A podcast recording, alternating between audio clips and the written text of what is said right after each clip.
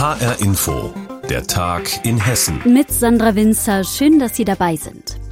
Die Uhr tickt. Bis zum 15. März müssen Beschäftigte in Krankenhäusern und Pflegeheimen nachweisen, dass sie gegen Corona geimpft oder genesen sind. Oder sie legen einen Attest vor, dass sie nicht geimpft werden können.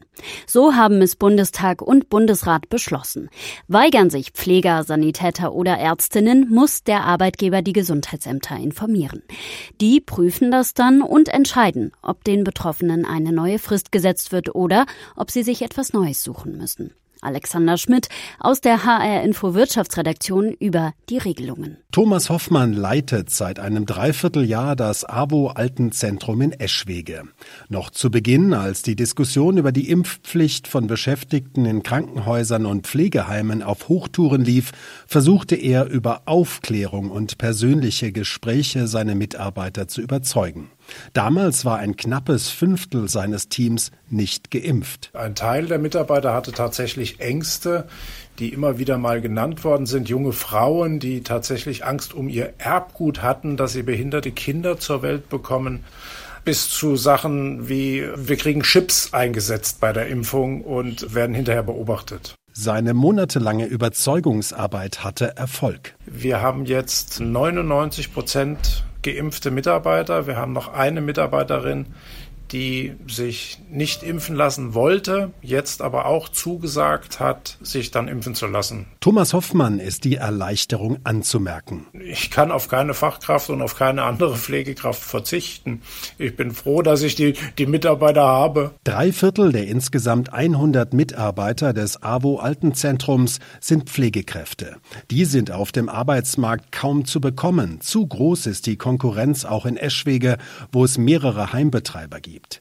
Und hätte dann auch noch ein Teil seiner Mannschaft Nein zu der jetzt vorgeschriebenen Schutzimpfung gesagt, hätte es eng werden können, weiß Thomas Hoffmann dass seine Mitarbeiter wie alle anderen Kranken- und Pflegekräfte trotz ihrer Ausnahmeleistung in den vergangenen Jahren noch immer auf den versprochenen Bonus und die Anerkennung durch die Politik warten, sorgt für Unmut. Zumal aktuell auch noch diskutiert wird, dass möglicherweise nur ein Teil von ihnen eine steuerfreie Einmalzahlung erhalten soll.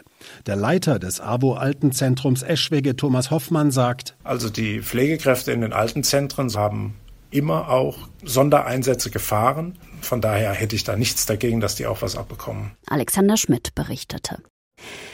Immer wieder ist seit Beginn der Pandemie betont worden, wie wichtig das Gesundheitssystem ist und dass es auf keinen Fall überlastet werden darf. Allerdings ist nicht erst seit 2020 klar, dass viele Kliniken in Hessen mit Personal und mit Finanzproblemen zu kämpfen haben. Die SPD im Hessischen Landtag hat das Thema deshalb jetzt auf die Tagesordnung der Plenardebatte gesetzt und fordert, wenig überraschend, mehr Geld von der Landesregierung. Das Versagen der Landesregierung trifft wie ein Bumerang uns alle. Sie tragen dazu bei, dass unsere Krankenhäuser teilweise in prekären Situationen sind. Die Landesregierung beraubt die Krankenhäuser daher ihrer Zukunftsfähigkeit. Einigkeit in der Opposition heute im Hessischen Landtag. Linke, SPD, FDP und AfD finden, die Landesregierung lässt die Kliniken im Stich. 460 Millionen Euro brauchen die hessischen Krankenhäuser in diesem Jahr, um wichtige Investitionen zu tätigen, zum Beispiel in ihre Gebäude oder in neue Medizintechnik. Doch im Landeshaushalt sind für diese Investitionen nur 300 Millionen Euro vorgesehen. Unzureichend findet die parlamentarische Geschäftsführerin der SPD Daniela Sommer. Entweder haben Sie schlecht gerechnet oder Sie wollen die Gesundheitsversorgung nicht auskömmlich finanzieren, meine Damen und Herren. Die errechnete Investitionslücke von rund 160 Millionen Euro geht auf Zahlen der Deutschen Krankenhausgesellschaft zurück. Dabei sind die Länder gesetzlich verpflichtet, die Kliniken finanziell zu fördern.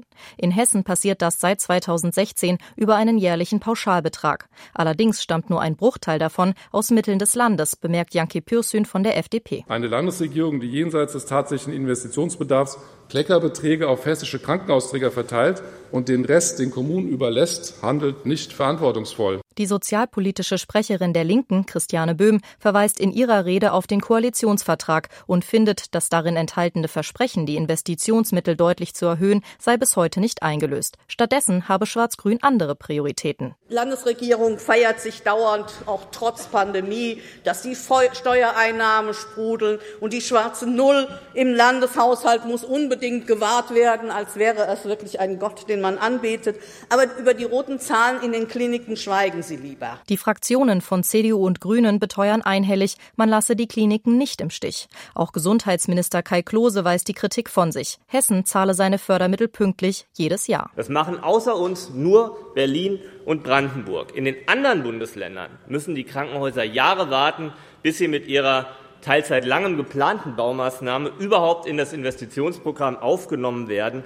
Darunter übrigens viele SPD-regierte Länder, liebe Frau Dr. Sommer. Außerdem habe man auch den jährlichen Pauschalbetrag seit 2016 mehr als verdoppelt. Damit gehört Hessen laut Deutscher Krankenhausgesellschaft bundesweit zu einem von zwei Bundesländern, die in den letzten 30 Jahren ihre Fördermittel überhaupt erhöht haben.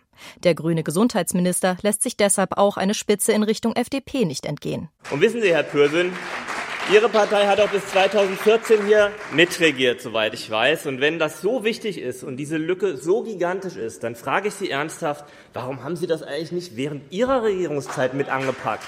Warum eigentlich nicht? Lediglich in einem Punkt waren sich am Ende wirklich alle Fraktionen einig. Die hessischen Kliniken werden auch in Zukunft auf finanzielle Unterstützung angewiesen sein. Sagt Sandra Müller. Sie hat die aktuelle Debatte im Hessischen Landtag um Geld für Kliniken verfolgt. Vielen Dank für die Informationen. Ja, und dann gibt es ja auch noch Long Covid. Das ist mittlerweile vielen ein Begriff. Erschöpfung, Haarausfall, Wortfindungsstörungen, Spätfolgen einer Corona-Erkrankung. Trotzdem gibt es viele Fragezeichen und immer wieder neue Symptome. In Limburg gibt es die Selbsthilfegruppe Long Covid, eine der ersten bei uns in Hessen.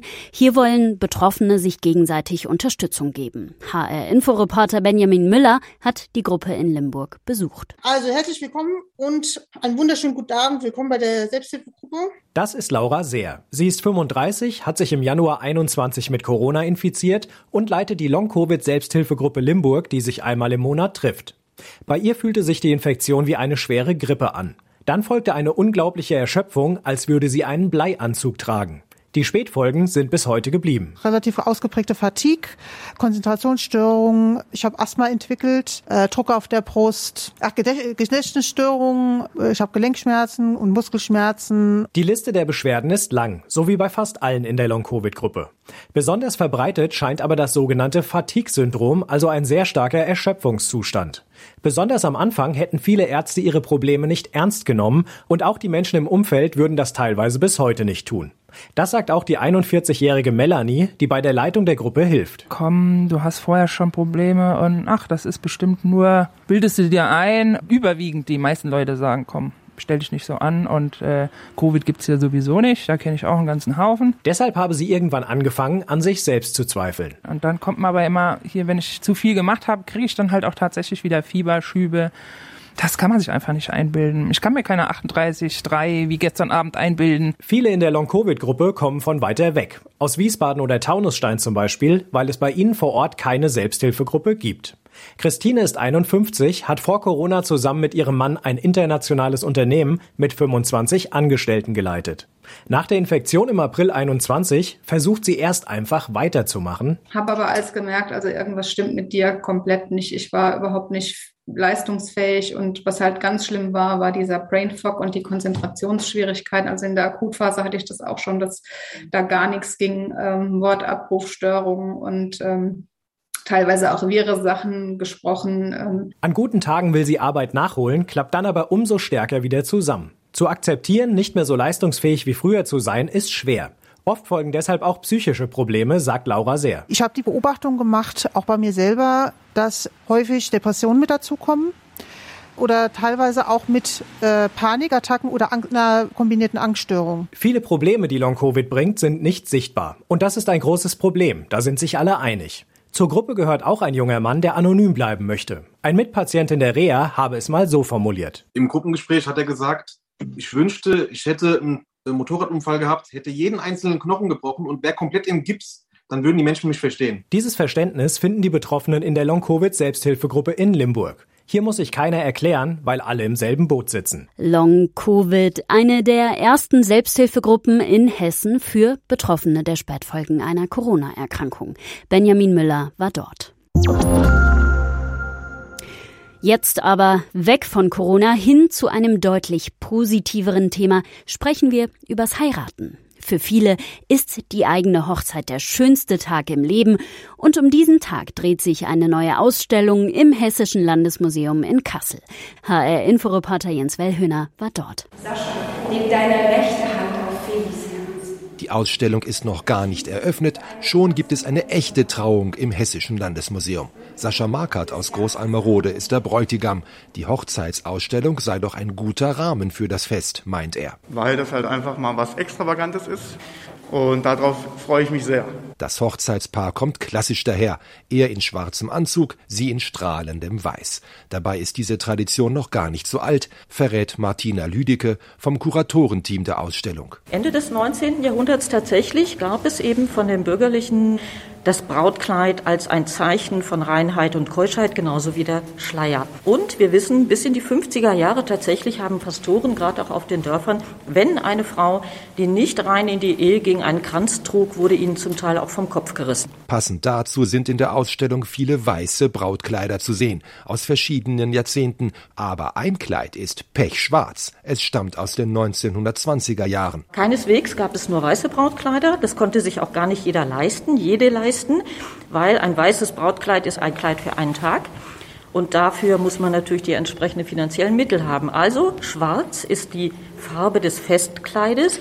Bis Mitte des 20. Jahrhunderts haben im ländlichen Gegenden und in weniger vermögenden Schichten die Frauen schwarze Kleider getragen, allerdings mit weißen Schleier dazu. Das schwarze Kleid konnte man dann wiederverwenden. Ab den 50er Jahren wandelte sich aber die Gesellschaft. Die Keuschheit der Braut war nicht mehr so wichtig. Das zeigt ein blaues Kleid aus der Zeit um 1980. Aufgestickt ist ein Elefant, der eine Frau mit seinem Rüssel nass spritzt. Es ist ein Baumwollkleid im alternativen Stil, würde ich es mal nennen. Und das war ganz bewusst gegen diese Tradition des weißen Kleides Eheschließung ja, auch eine kirchliche Trauung, aber bitteschön nicht mit der Norm des weißen Kleides. Heute geht es bei vielen Hochzeiten in Deutschland sehr bunt zu, zum Beispiel auch bei Familien mit türkischen oder arabischen Wurzeln. Ihnen ist eine ganze Abteilung der Ausstellung gewidmet. Hier erfährt man auch, was der Henna-Abend ist. Wenige Tage vor der Hochzeit wird dort die Braut mit Henna-Farben bemalt, erklärt Ayman Amdouni von der Museumslandschaft Hessen-Kassel. Während die Braut ihre Henna-Bemalung erhält, singen andere Frauen traurige Lieder um ihre Loslösung von der Familie zu verdeutlichen. Das sieht man auf einem Videobildschirm. Auch die Braut vergießt beim Henna-Abend so manche Träne. Es wird viel geweint. Ursprünglich war äh, der Henna-Abend nur für, für die Braut und den Brautigam gedacht, aber mittlerweile äh, werden auch Gäste auch Henna-Tattoo bekommen und sie dürfen dafür Geld geben. Hochzeiten sind tatsächlich Feste in allen Farben, ob weiß, schwarz oder knallbunt. Alles zu sehen im Hessischen Landesmuseum in Kassel. Hochzeit. Um dieses Thema dreht sich eine neue Ausstellung im Hessischen Landesmuseum. Jens Wellhöhner hat sie vorgestellt. Und das war der Tag in Hessen mit Sandra Winzer. Die Sendung finden Sie täglich auch als Podcast auf hrinforadio.de und auf hessenschau.de.